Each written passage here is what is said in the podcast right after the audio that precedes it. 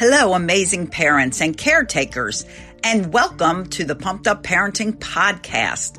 I'm your family empowerment coach, Celia Kibler. I'm a mom of a blended family of five kids. I'm a grandma of nine kids, an author, a teacher, a speaker, and a consultant with over 40 years of training and real life parenting experience. I'm here to offer you practical, doable tips, strategies, and techniques that will pump up your parenting skills and create peace, love, and laughter throughout your family. In addition, I'll be interviewing some great humans that are on a mission to make your life a better, happier, and healthier life. So let's not waste any time and get started with the next episode of the Pumped Up Parenting Podcast. Thanks for listening.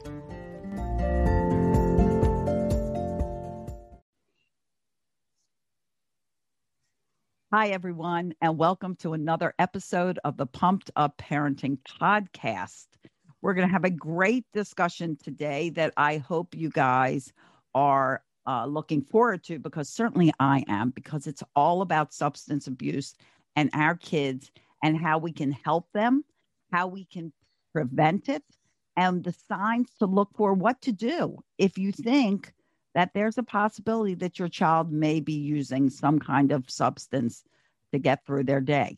So I have a wonderful guest here. His name is Richard Capriola, and he is a mental health and substance abuse counselor with over two decades of experience. He recently retired from the Menninger Clinic in Houston, Texas, where he treated both adults and adolescents diagnosed with substance use disorders.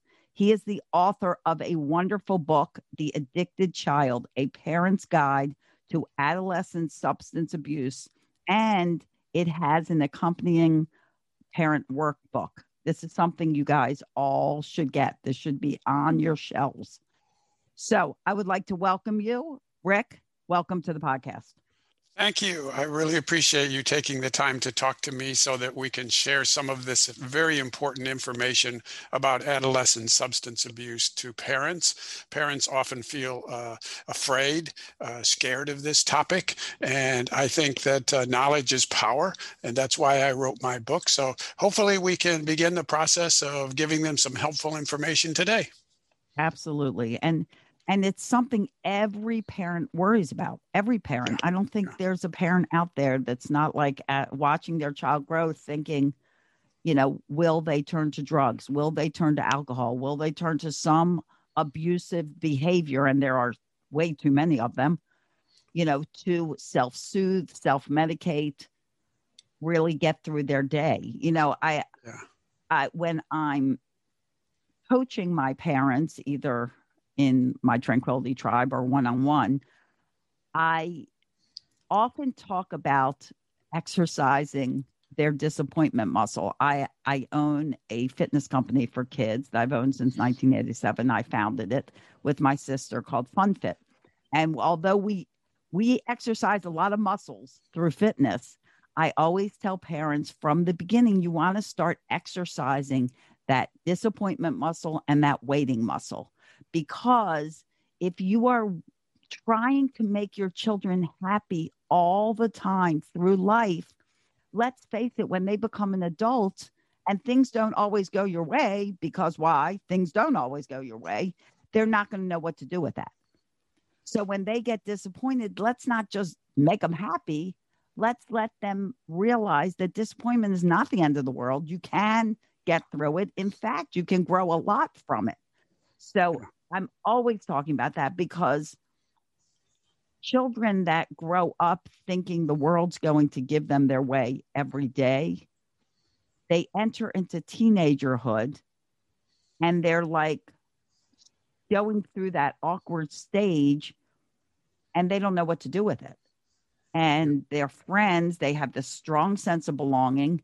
And if they don't feel like they belong in your home, they're going to go find a place to belong. It won't be good and that's when I think they really get involved in the whole substance abuse and I, I think that is I think that is such wonderful advice for parents to to recognize that disappointment is a part of life and how we deal with it uh, is, is very important. And I also think you're right in that many parents are afraid of this topic of substance abuse, and and and, and that causes them to avoid it and not get the information that they need. And then there's other parents who just believe it'll never happen to their kid, uh, but but there is no no child that is totally protected. There are protective environments, but there is no child that's protected, uh, totally protected. It doesn't matter where you live live, uh, urban, suburban, rural. It doesn't matter what your income level is. It doesn't matter the quality of the school your children are going to or the religion you belong to. Every child is vulnerable to being captured uh, and taken up by alcohol or substances. It's, and that is so important. And I'm so glad you talked about that because some people go, exactly. I've heard parents say, "Oh, that won't happen to my child." You know, we send them to the best schools. We do this, we do that. But in reality, it's everywhere. Uh, how many people in the world, just ask yourself, how many people in the world do you know that don't drink alcohol? I, I mean, I happen to be one of them, but that's only because I really don't like it.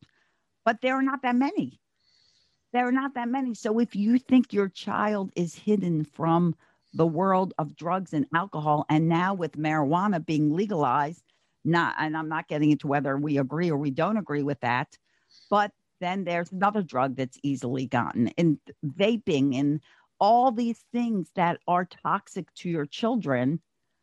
But the substance, the alcohol, the, the drugs, that is there and people use it to get them through their day.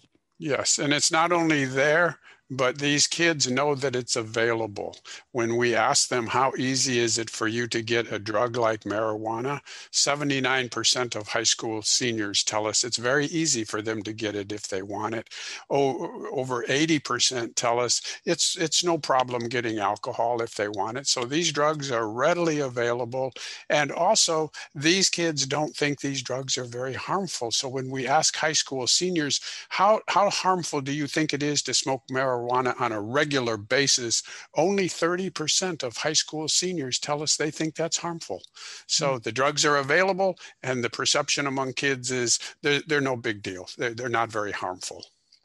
And I feel like in this day and age, everything starts earlier with the internet, with all this information out there. A lot great information, a lot not so great information, yeah. and the availability to it from a very young age what, in your opinion, Rick, is when? Well, let me to say this another way. When is the age that you think it's really being a factor now? You know, used to be when we were 16, when when you know you and I were growing up. I didn't get involved with drugs or alcohol. I didn't see that until probably my mid-teen years, and and we didn't really have a lot of it where I grew up. I can't remember one one I think it was drugs that was more prevalent than than alcohol. But when now, like when do you see it showing up in children's lives nowadays? I think it's the teenage years, uh, you know, uh, beyond age 12, certainly uh, uh, 15, 16, 17 year olds. I think uh, we see a lot in that category. That was a lot of who I treated uh, at Menninger Clinic was in that, you know, 15 to 17 age group but uh, you know again every child is vulnerable. I've seen kids as young as eight and nine and ten years old who were uh, getting into inhalants. I tend to see them using inhalants at a very very young age um, so it can happen at any time. And I think the message to parents is you need to start being aware of this issue and you need to start working with your child as early as you can. It's never too late. Even if your child is 16, 17, or 18 years old, it's never too late. But if you have a preteen, a youngster that's uh, pre-teenage or early teenage, you know, that's the time to begin to develop the foundation of communication with this child and to begin the education process where you are talking to them about how their brain works and the neuroscience behind it and the importance of, of that child protecting a developing brain because these kids know abs- very little about the neuroscience of their brain. They don't realize how vulnerable their brain is and that it's in the process of developing. Our brains don't get fully developed until 24, 25, around that age. So it's very important that we do what we can to protect a child's developing brain. And parents can help educate that child and talk to that child about the importance of their developing brain. You can start at any age, but obviously, the earlier you start, the more likely you are to have an impact on that child. Absolutely. And, and we actually, as parents, if you think about it, we start the conversation very early. When, when a child has to take an antibiotic for being ill, that's a teaching moment. When the child takes vitamins, I remember uh, chewable aspirin, which I now have to take since I had my heart attack last year.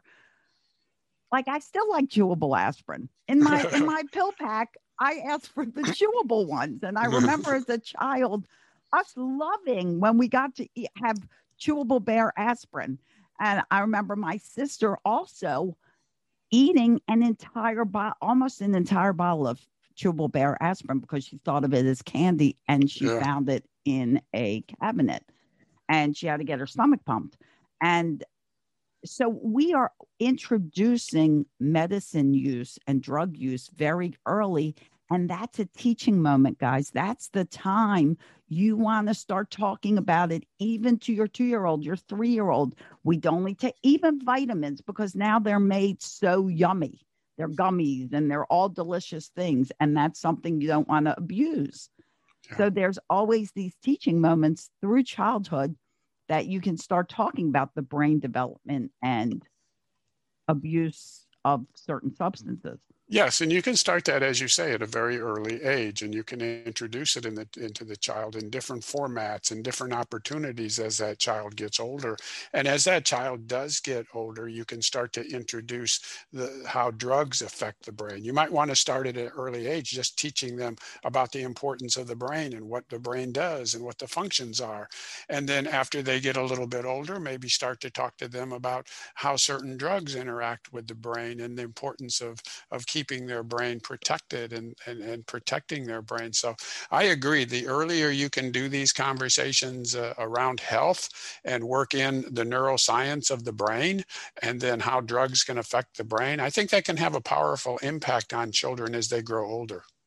Absolutely. Uh, yeah, I always talk about the you know that the human brain doesn't develop till you're 25 and so that parents begin to understand the brain of their child, the brain of their toddler, the brain of their elementary age student, the brain of their teenager, and know that this is not an adult you're talking to. Their brain is not an adult um, capacity, it is right. not fully developed, even to the point of parents that don't require their children to wear helmets when they ride bikes.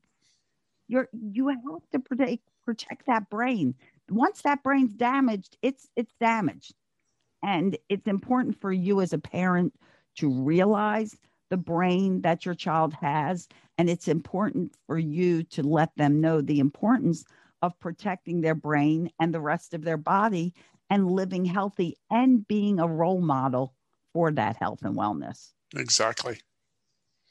What, so if someone's thinking, wow, you know, I wonder what's going on. Like I, I tell the story of my children.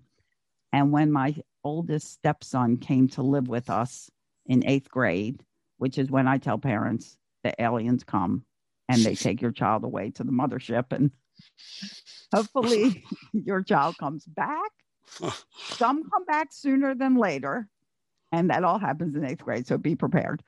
Uh, and and this particular child of mine did not come back for a very long time but he was putting up something as simple as posters so in his room there were posters of all these different kinds of weed there was a uh, Bob Marley poster. There was some other drug poster. In my daughter's room, there were posters of cars. And in my son's room, who was pretty young at the time, there was posters of like, you know, cartoon characters and things like that. And I said, those walls tell a lot. Mm-hmm. And you can see where, you know, their interest lies. And in fact, he was, of course, using drugs. Uh, it took a while to convince everybody that he was. But in my eyes, all I had to do was look at the walls and say, where, where are our interests? And I think so, I think that's an excellent example of a warning sign that uh, the parents need to be aware of and and and and sort of tune into when they see those kinds of things going on in their child's room. That's that's an excellent example of of what I refer to as warning signs that many parents just simply miss, and then later they come back to to say, well, how did I miss the warning signs? Well, part of the reason they missed the warning signs was nobody told them what to look for you know they're good parents but nobody nobody took the time nobody educated them on the warning signs to look for and that's why i put so many of these warning signs in my book parents need to know what these warning signs are what to look for uh, so that later on they don't look back and say now I can see the warning signs, but I didn't see them at the time. It's, it's, it's best to know what they are in advance. So, what are some other warning signs people can look for, parents can look for as their children get older? It depends on the substance. I have warning signs for a child that might be using marijuana. I have different warning signs for a child that might be drinking alcohol. I also have warning signs for a child that might be developing an eating disorder or self harming because sometimes, not all the time, but sometimes these can accompany a child using a substance. So parents need to know what those warning signs are as well as a general rule, I recommend that parents pay attention to the changes that they see in their child. You know your child better than anyone. So pay attention to those changes you see. Don't assume that they're just normal adolescent acting out behaviors. They, they, they may very well be, but they may also be an indicator that there's something else going on underneath the surface. So pay attention to the changes that you see. Pay attention to how long these changes uh, occur. You know, if they happen for a day or two or three, it's probably not too concerning but if they linger on, oh, you know, over a week or more, and the more of these changes you see, maybe you start seeing one, then there's another one, then there's another one. The more of these changes you see and the duration of these changes uh, are things that you need to pay attention to. Some examples would be uh, a child that um, was very outgoing uh, and talkative now becomes very quiet and, and reserved. Uh, a child who used to participate in sports no longer participates, no longer enjoys sports. Uh, a child whose grades are starting to decline. Uh, a child who was uh, very openly introduced you to who their friends were. You knew who their friends were. You might have even known who their parents were. Now becomes very secretive of their friends. They don't want to share anything about their friends. So these are some examples of changes that we can see in children that we need to pay attention to. And if you become concerned, um, then I think you need to uh, move forward to get some assessments done so that you can get the professional assessment on what's going on and, and get some guidance on what the next steps should be. But, but pay attention to the warning signs. That's such great advice. And, and don't just say, well, it's teens being teens, or that's what's going to happen, or don't just assume it's like parents that say, Well, I'm going to sit and drink with my kids in the basement because they're going to drink anyway. So why not drink with them in a safe environment? Don't even assume that they're going to drink anyway. Yes, if you have a lot of drinking going on in your home and your home revolves around partying, chances are your children will drink, or if they haven't already, because it's so readily available. Yes. But it doesn't i mean you can take me for an example i don't drink because i had a drinking problem i don't drink because i don't like it i don't like feeling that that feeling that i get and of course i'm an extreme lightweight because i don't drink so even if i have a little i get that feeling i personally just like being grounded i like to be in control of my my life but so don't just assume there are people out there that don't drink and don't use drugs and so don't help them along because you think, oh, we're just going to drink together. We're going to do drugs together. so that way I know they're safe because they'll do it anyway. Yes, that that's a good point. This, this idea that um, uh, I'm going to let my child drink alcohol as long as they only drink here at home uh, is a very dangerous position because those children are very likely when they leave home, they go to college or wherever they go, they are more likely to drink more alcohol than children who are raised in a home environment where alcohol use is discouraged exactly. And and it's it, in the reality of life and parenting i tell parents everything you do you give your children permission to do. Yeah. So if you are giving them permission well you know it's friday night let's all hang out and drink. It why do why does it make you believe that they're only going to drink in your home? You are giving them full permission to use whatever substances you are doing together. So it doesn't limit them to the house. They they have permission to use it and do it, and they will do it and use it wherever they feel comfortable using that's, it. That's true. That's very true. And then, of course, you go back to the brain. If you're helping the destruction of their brain along by really promoting the use of whatever substance you're promoting. Yes. So let's, um, I want to ask you a little bit about how you believe the pandemic has really affected child abuse, child abuse, which is another story, substance abuse with children.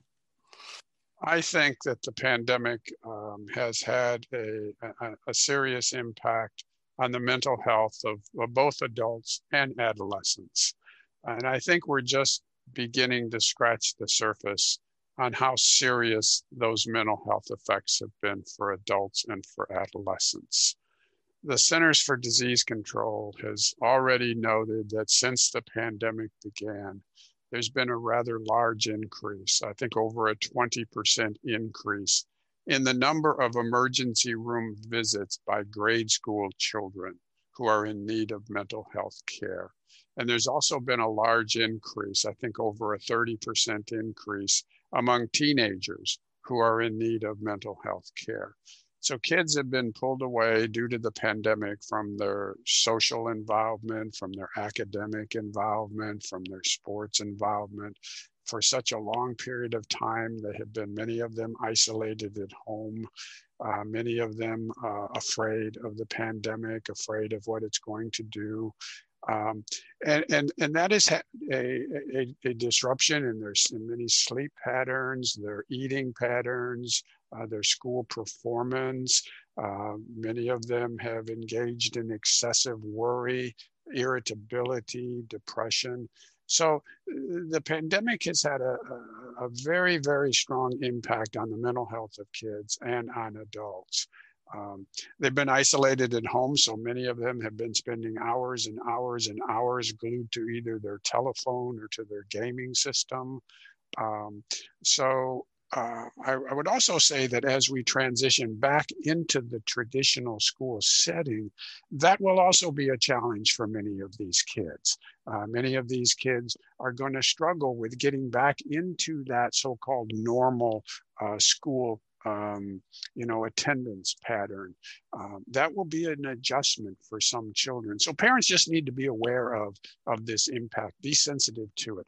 If your child, you know, is struggling a little bit as they get back into school, recognize that, that, that that's what's going on and, and work with the child and work with the school and the teachers and try to make that transition as smooth as possible. For a lot of kids, it'll be no problem at all. But for some kids, they may struggle with getting back into this routine for a while. Absolutely. And I think that goes back to what you said earlier about tuning into your kids and and being aware of what they're feeling and what they're doing and and recognizing that and if you need help reach out for help if you don't know how to talk to your children if you don't know how to build the trust and respect that I teach all my parents to build from early on so when they hit teenagerhood they they feel bonded to their mm-hmm. family. They feel like they have someone to talk to. They don't feel like nobody in the world cares about what they have to say or values their opinion. They feel valued and trusted and respected. Reach Absolutely. out to someone for help if you're not sure what to do. These are the lives of your children. And yeah, ahead, Rick. I think that that's excellent advice. Uh, I, I, I suggest to parents that there is a skill that they can work on and that they can develop that can make a big significant uh, difference in in their relationship with their child, and and that is a communication uh, skill of, of of listening.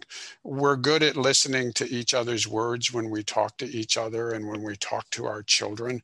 We we we hear their words, but sometimes we don't tune in. Sometimes we don't hear the feelings that are underneath those words. And that's a skill that every parent can learn, that every parent can practice, so that when you're talking to your child, you're not just hearing the words, you're hearing the feelings and you're reflecting those feelings back to the child to, to get affirmation that what you're picking up on is correct.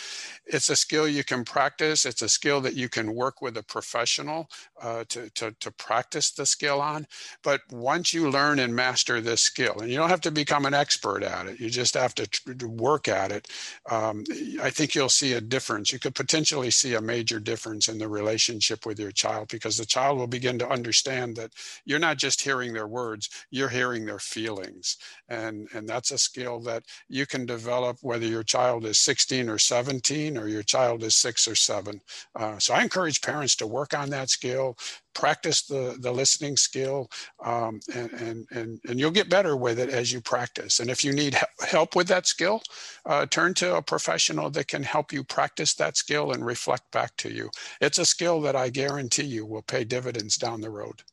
Absolutely. And, you know, in my uh, Pumped Up Parenting group on Facebook, in the files section, I actually have a listening game that you can play with your kids between you and your partner and you and your kids and each parent play with their kids and it's all about focused listening and recognizing those feelings and not interrupting. It's really to get in the habit of just listening.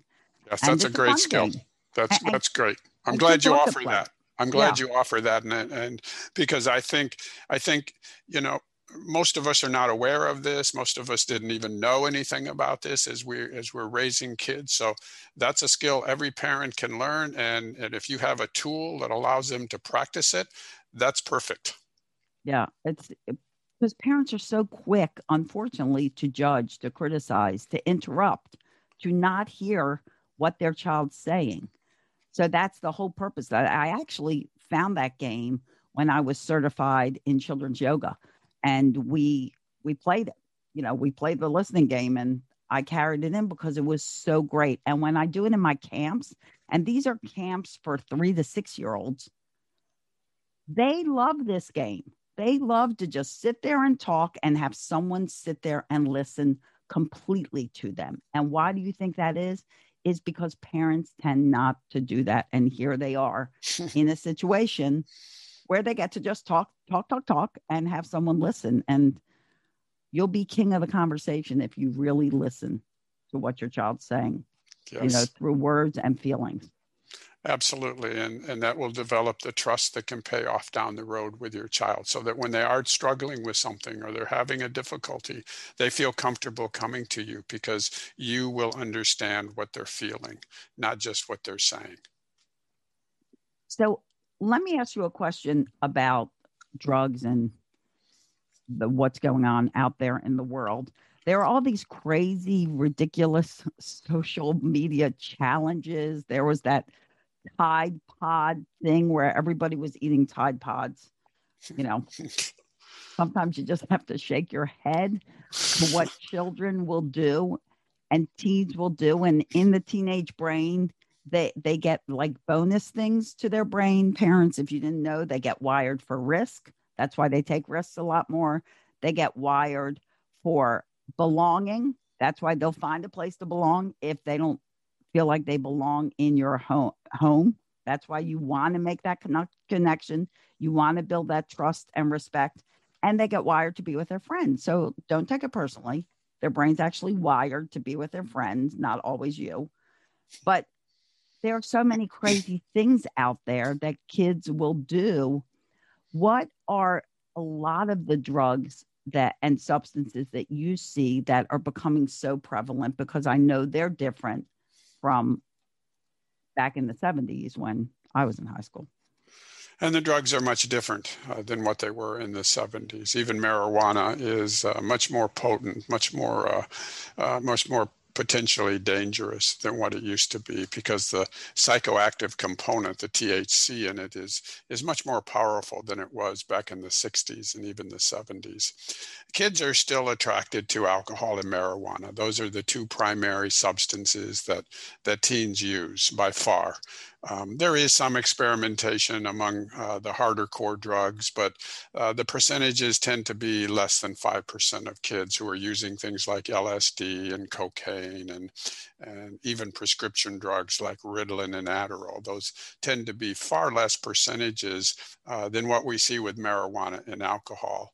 What is concerning, however, is in the last few years, there has been an explosion, a dramatic increase in the number of kids who are vaping a substance, where they take a substance, they use a vaping instrument, and it turns it into a vapor that they inhale in the last three years, we've seen dramatic increases in the percentage of kids who are vaping things like nicotine, they're vaping marijuana, um, and, and the percentage has just gone really, really high. For example, three years ago, the percentage of high school seniors that were vaping marijuana was around 9%. Today, it's closer to 22%. percent mm-hmm the number of uh, high school seniors three years ago that were vaping nicotine was 18%. Today it's closer to 34%. It's stabilizing a little bit, but when we compare it to just a few years ago, there's been a dramatic increase in, in, in vaping. And there is some studies starting to come out that are showing that uh, for both adults and, and adolescents who vape, uh, some of them are reporting difficulty in things like concentrating and remembering. But, uh, but this vaping epidemic is, is really capturing these kids' attention. That is, those are wild statistics. And what a fast increase of growth. So yes. it is really dependent parents that you are aware of what's going on. Excuse me. And you build that trust and respect with your child early on so that they know they can come to you for help. They know that you're the person that's in their back, pocket that really supports them. Excuse me.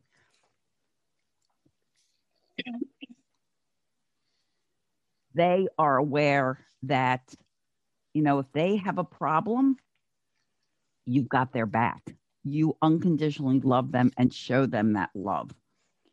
So, any last words of advice for parents, either, you know, in what they need to look for or what they should be doing if they suspect their child's abusing any advice at all that you'd like to offer? Well, if you suspect your child is using a substance, um, first have a conversation with your child. Uh, hopefully, use these listening skills that we've been talking about and see what information you can get. Um, that's likely to be a conversation that's going to go one or two ways. It's either going to blow up and the child's going to become argumentative and defensive, or you might actually learn a few things with the conversation. But, but regardless of how that first conversation goes or the second conversation, um, you need to, if you're still concerned, you need to move to get the assessments that I talk about in my book. You need to get an addictions assessment so that you know the extent of the substance use and the diagnosis if it's appropriate.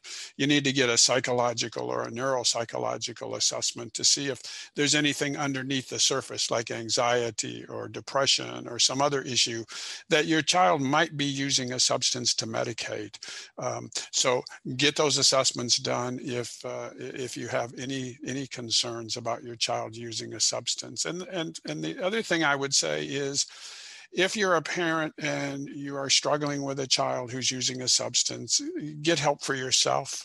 You know you need support too not just your child.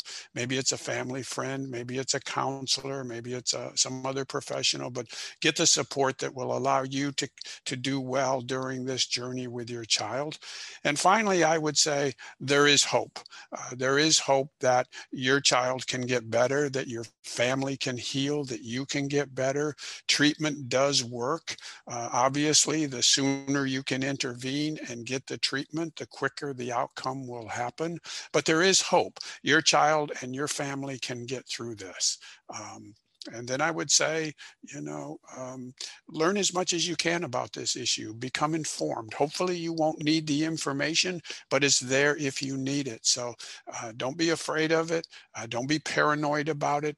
Gather the information. Knowledge is power. And hopefully, you'll feel better prepared in the event that you have to confront this issue.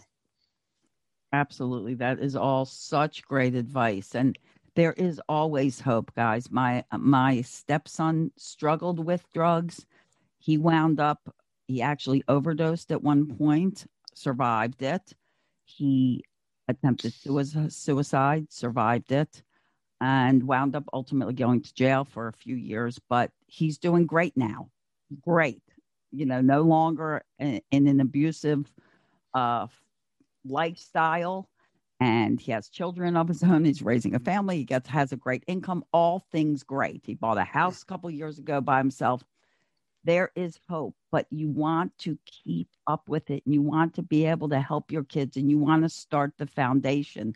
And if you're listening to this broadcast and you don't know, you have little kids and you don't know where to go, reach out to me go to talkwithcelia.com and let's talk about what's going on and how I can help you. But another first step I highly recommend is that you go and you get Rick's book, The Addicted Child, A Parent's Guide to Adolescent Substance Abuse, and the accompanying parent handbook. Start there if you don't know where to start. And doesn't matter the age of your child. This is the time, like Rick said, start educating yourself start saying, you know what, if I'm an educated parent, I can be proactive into what's going on with my child and not reactive. One of my favorite statements that my friend Wendy, who's a parenting coach in Nigeria, said is God forbid is not a parenting strategy. Don't go through life going, well, God forbid my child gets addicted to drugs. God forbid this happens. God forbid that happens start being a proactive, intentional parent with what you need to do to get your child to really survive and not just survive, grow, succeed, and become the amazing adult you know they can be. So, Rick, how can parents get your book and how can they reach out to you to get help? Um, I would recommend that you go to the book's website, which is www.helptheaddictedchild.com helptheaddictedchild.com. There you can read uh, book endorsements, you can read some book reviews, uh, you can read a sample chapter. There's links that will take you directly to Amazon where you can purchase the book or the workbook, the parent workbook. The book is available as a Kindle for people who like to read on their Kindle. It's also available in a paperback for people like uh, myself who like to maybe sometimes make notes or jot down or highlight things things. That's available in the paperback. Uh, the parent workbook's available in paperback. All of that's available uh, through Amazon, and there's a link that takes people directly to Amazon where they can purchase it. The other thing that I would say is when I wrote this book, I, I wanted it to be a, an easy read for, for parents. I didn't want to load it down with a lot of scientific jargon. I didn't want it to be two or 300 pages because parents don't have time to read two or 300 pages. So I kept it at about about 100 pages. I think it's around 100 pages. The chapters are very concise and very short, but they're packed with a lot of information. So uh, it's not going to take parents a lot of time to read this. They can keep it as a resource, as a refresher. They can even recommend it to other parents that they that they think might might find it helpful, or perhaps who are struggling with a child using a substance. Uh, and on the website, there's also a link where they can contact me and send me a message, or if they have a question, you know, they can reach reach out to me. So helptheaddictedchild.com. I love that. And and parents, I always say it is a sign of strength to reach out for help. It is not a sign of weakness. And what is more important than your children? What takes priority over your children? Nothing in my world. I your children, they're your priority. You decide to have children now, let's get them to adulthood. That's why I say because we're raising adults, not children. So let's get them there in the healthiest, most empowering way that we can do it. Reach for help. Not sure what to do next? Go to the website, helptheaddictedchild.com, read all about it, get Rick's book. You'll be happy you did. And and get and I recommend you even get it physically because then it's on your shelf as things come up that you can refer to it. But that is, of course, the way you like to read a book. So, Rick, I am so eternally grateful that you joined me on this podcast. I think this is just a wealth of information for our listeners, and uh, I am absolutely thrilled that you are here today. Thank you. I really appreciate you taking the time to, to talk to me and, and also to, uh, to contribute to our discussion with your own insights and your own experiences. I think those were very helpful and, and hopefully we were able to uh, at least uh, give some information to the listeners that they'll find helpful. So thank you so much for inviting me and for participating in the discussion with me. Absolutely. Absolutely. It was an honor and I'm thrilled to let get this information out to parents everywhere because I don't know any parent that's not concerned with it. So let's get out there, let's be intentional, let's be proactive, and let's help our kids. Okay, well, that ends another podcast of the Pumped Up Parenting Podcast, and always grateful for all of you being here with us and listening. And please share this out if you know someone else that's thinking about this and wondering what steps to do to help their kids, share this podcast out, leave us a comment, let us know how it helped you. And in the meantime, as always, I wish you guys days filled with peace, love, tons of laughter. Laugh a lot, guys. It really is the best medicine. And we'll see you here next time on the Pumped Up Parenting Podcast. Bye bye, everyone. Thank you for listening to the Pumped Up Parenting Podcast and being a part of my mission to stop a million parents from yelling at their kids. Be sure to head over to pumpedupparenting.com and grab your free copy of the Patience Playbook. Wishing there was a manual for your toddler? Well, great news. Now there is. Pick up your copy of Raising Happy Toddlers How to Build Great Parenting Skills and Stop Yelling at Your Kids plus my three new children's books at celiasbooks.com. That's celiasbooks.com. If you're loving this podcast, please feel free to share it with your friends and pay it forward. And also leave a review so I know who you are and can thank you personally. Tune in next time for more tips, advice, and strategies as you continue to pump up your parenting and create childhoods that everyone in your family can blossom from. Have yourself a really happy, fun day. Bye bye.